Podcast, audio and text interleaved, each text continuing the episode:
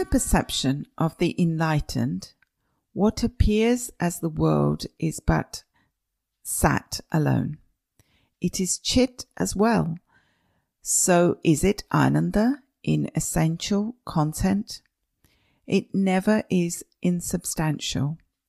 Yet it being so is not evident to the unenlightened.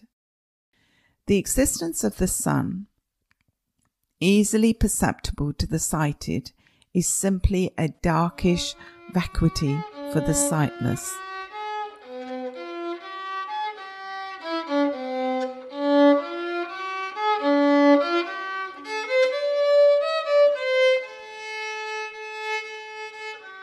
Hi, hello, and welcome back to the Lamp of Awareness. We're working through the poem written by Srinarayana Guru called Advaita Deepika, the Little Lamp. Srinarayana Guru was a sage who lived between 1854 and 1928. He was a seer, meaning uh, he was a person who lived realizing that there is one ultimate reality that underlies the being of everything. He has been followed by a series of gurus.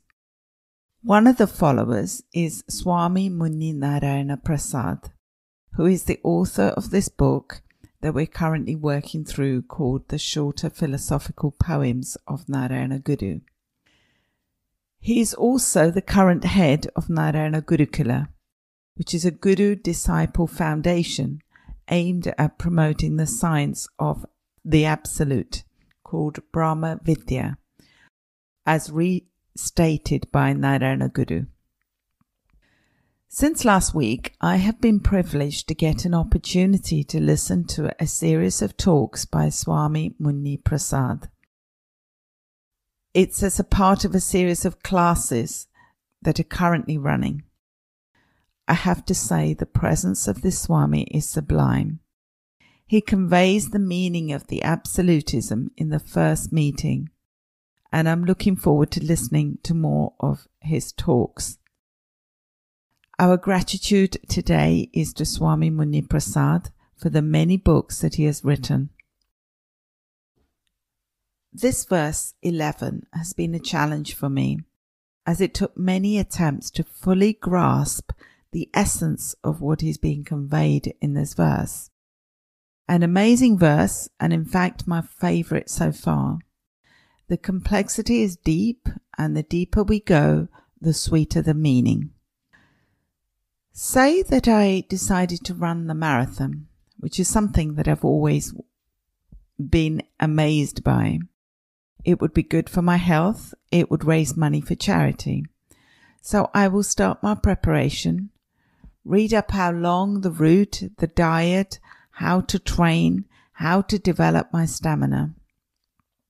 Then off I go and start my training. At some midpoint, even though I obey the rules and the guidelines by running at even pace, the pain starts to kick in. Then I have an internal dialogue which says that this should not happen because I have done everything as I should have done. Oh, but I'm wearing the right shoes eating the right diet, and so why am I getting the pain? Now, we all want happiness and want to avoid pain and misery. That is why we started this journey of getting to know the meaning of life and why we're learning about this poem. How to live with happiness is the question. As we started our inquiry, we came to know that we're part of one consciousness, like the wave is part of the ocean. We started to relate to that metaphor. We've learnt that we're not alone. The light of the consciousness is within us. This life is a journey and that this world is not real. What is real is chit, which is pure consciousness. The world is a temporary formation and is continually moving and evolving.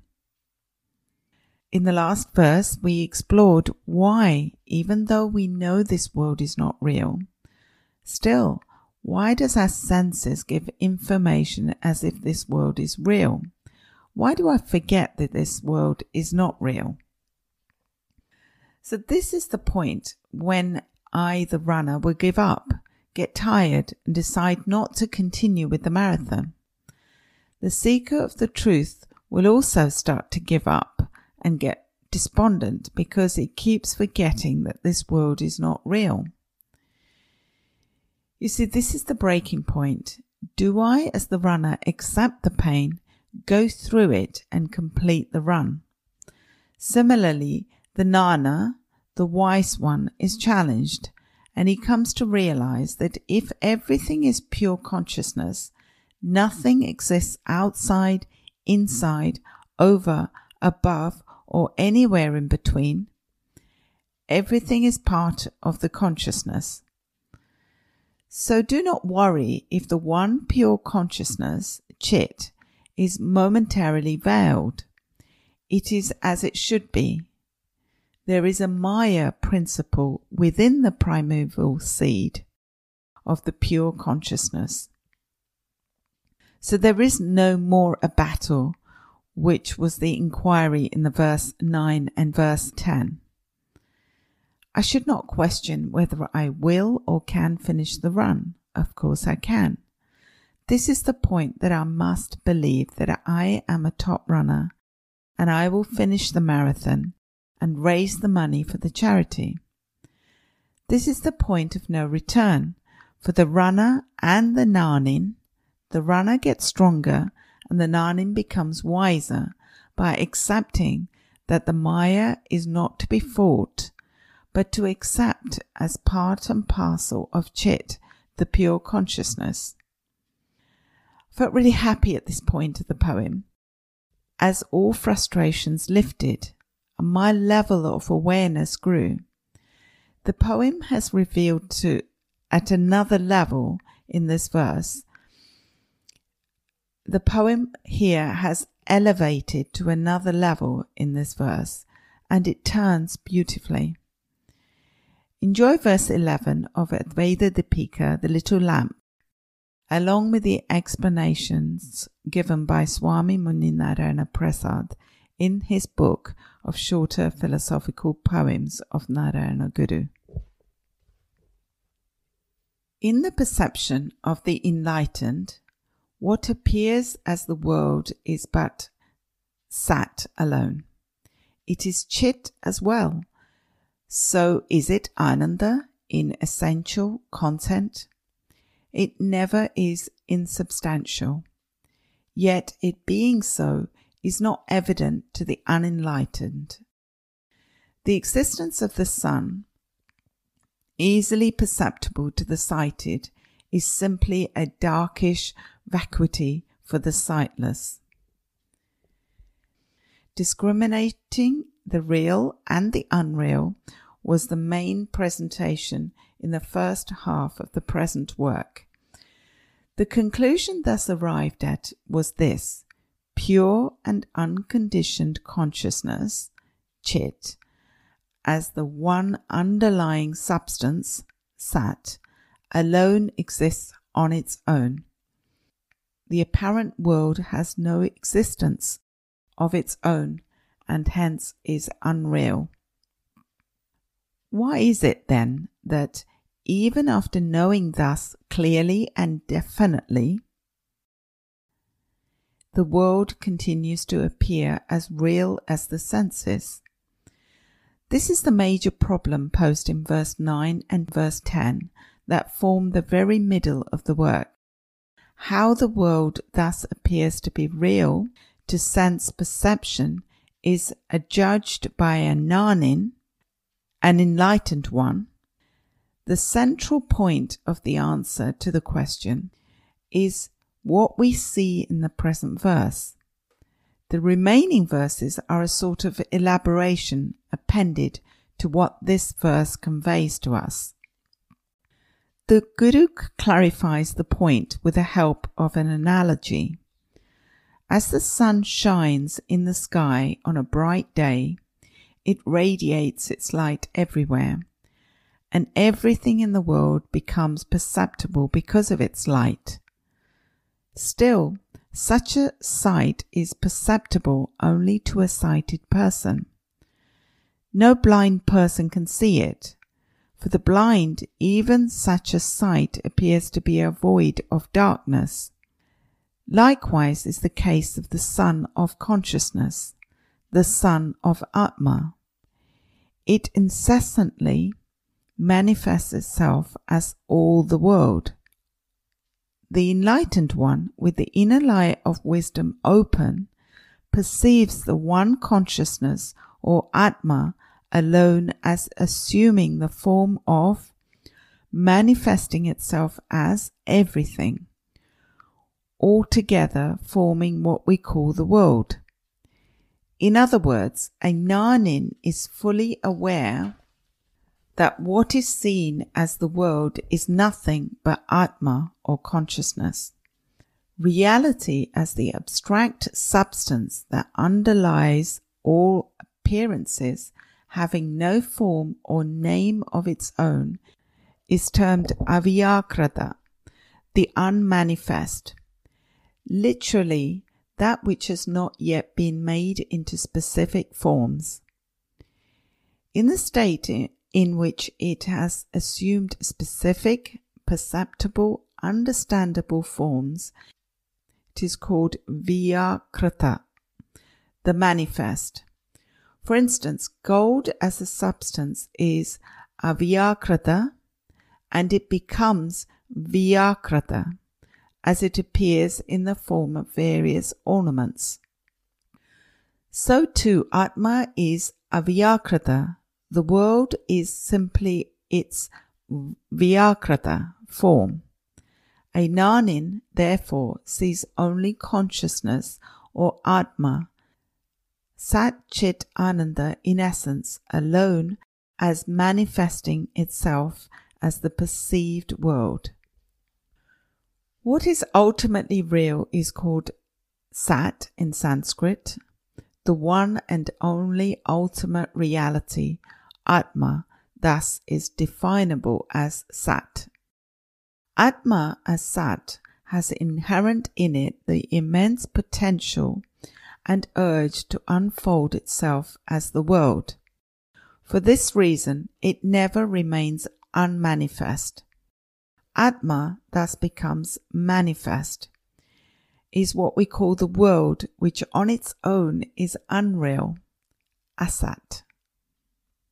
A Gnanin sees in the unreal, apparent world the one real, unmanifest, Atma alone manifesting. What in essential content is this one ultimate reality, Sat? It is consciousness in essence. Chit is the Sanskrit word for consciousness. Atma thus is definable as Chit as well. This Chit as abstract reality is avyakrata and having become Vyakrata, assumes the form of all kinds of knowledge. Knowing the world as existing, termed avidya, as well as knowing the world as not existing, termed vidya. In other words, both vidya, which is knowledge, and avidya, which is ignorance, are different mutually exclusive manifestations of one chit. Sense experience. In the present case of experiencing the world as existing is also none other than a particular manifest form of chit. Sense perception always involves more than an event of knowing something.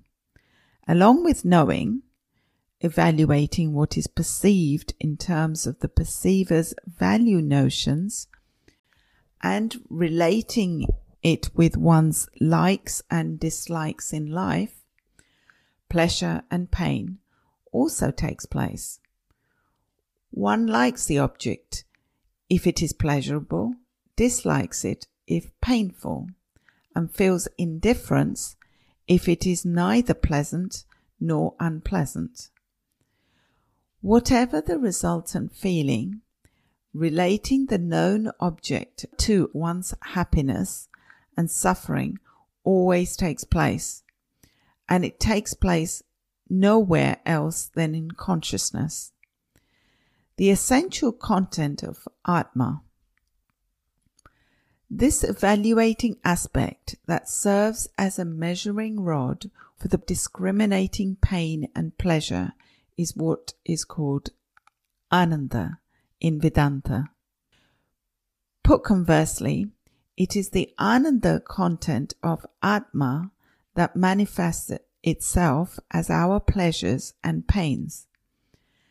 A Jnanin therefore sees only the Ananda aspect of his own beingness, Atma becoming Vyakrta, in all pleasant and painful experiences in the perceived world. In short, in the perception of a Jnanin, the world that continues to be perceived even after realizing its being unreal is nothing but the manifestation of the Sat Chit Ananda content of Atma, the Self. The apparent world, in other words, is nothing other than Atma manifesting itself.